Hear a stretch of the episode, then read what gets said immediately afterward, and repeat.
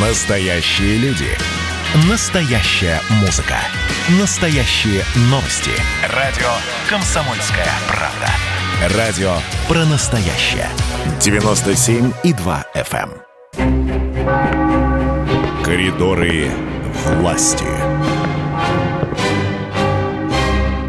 С нами на прямой связи Александр Гамов. Александр Петрович. А Всем привет.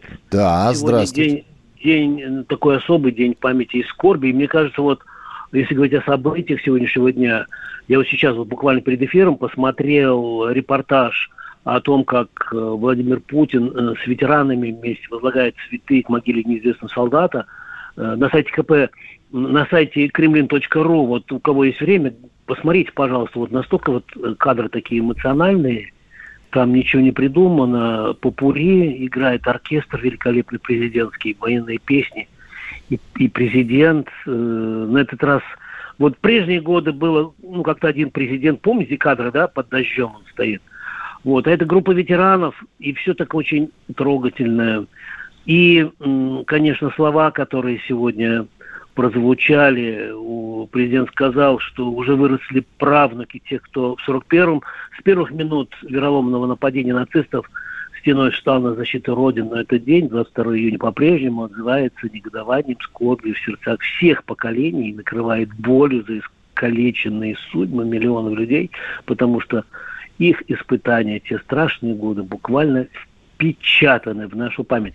Я не знаю, почему я сегодня вдруг, э, Миш, с Дмитрием Сергеевичем Песковым вот э, на, на такую тему бессмертного полка поговорил. Ну, не знаю, вот Да, мы наш- слышали только что в новостях об этом. Да, а вот давай полностью, давай полностью послушаем, как все это было, вот как-то под, под настроение. Там это коротко, Миш, можно, да? пос- А подождите, э, что именно полностью мы хотим послушать? Песков, Песков. У да. меня написано Песков о непривитых. Это что такое? А, не знаю. А, и- ну, есть э, про портрет, да, вот, вот про это вы говорите? Да, Да, ну да, давайте, да, да. давайте про Про портрет портрет. послушаем. А потом они привитых. А потом, может, и, и про непривитых. Мы сейчас выясним, а, что это вообще, откуда этот звук взялся. Портрет. Александр Гамов, «Комсомольская правда». Бессмертный полк в этом году и 9 мая, и 24 июня из-за пандемии отменили. Но еще в прошлом году сложилась такая традиция. Люди выносят, выставляют портреты своих родственников, э, победителей в окнах, на балконах. Вот не собирается ли это сделать Владимир Путин? Ну, если в Новогорево ну, никто не увидит, если не, не сделать съемку, может быть, на президентском сайте, официальном портрет, я имею в виду Владимира Спиридоновича Путина, фронтовика, который воевал на Невском пятачке, был ранен. Вот э, мне кажется, что статья в немецком издании на немецком языке это хорошо, но портрет Владимира Спиридоновича Путина на президентском сайте не помешает. Спасибо. Безусловно, это важно, то, о чем вы говорите. Действительно, в этом году бессмертный полк, к сожалению, не смог состояться.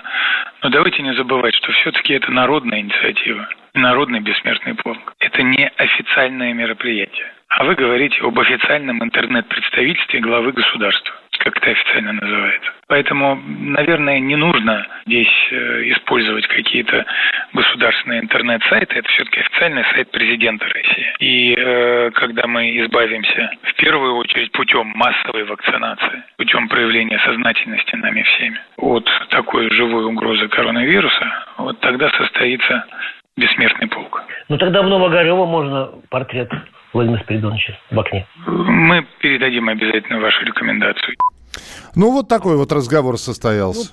Про вакцинацию мы тоже говорили, так что тот синхрон не будем. А я просто в двух словах, я однажды, вот э, ты же мне просишь все какие-то эксклюзивные вещи, да, рассказывать. Я однажды м, написала Владимир Спиридонович, как он воевал, как он э, от полицаев прятался, он подво- подводным спортом занимался, и он спас благодаря этому, потому что э, когда их окружили полицаи, и он спрятался в болото и дышал через камышинку. И потом и потом спасся, и потом он был ранен на Невском пятачке.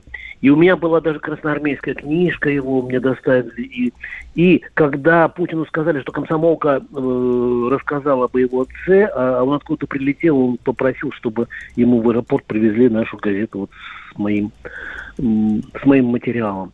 И еще э, сегодня все обсуждают газету «Децайт», где вышла статья президента. Ну, я, честно говоря, немножко скептически к этому отнесся, но, с другой стороны, прочитал статью на русском, на немецком пока нет.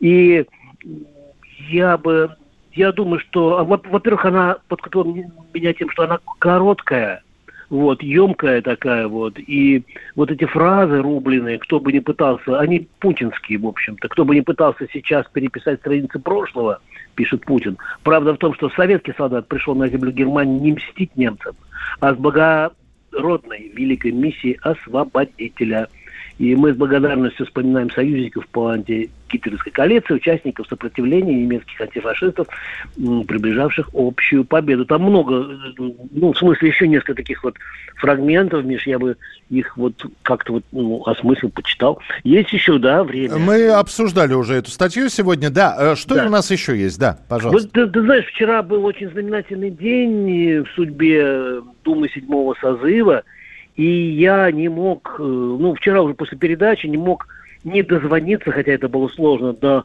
нашего гида по Думским коридорам, э, который нам разрешает заглядывать в законодательный э, портфель, да, это Павел Крашенинников. И вот вчера наша, ну, запись я такую сделал, она такая, в общем, тоже знаменательная. Павел Крашенинников в коридорах власти с Александром Гамовым. Слушаем.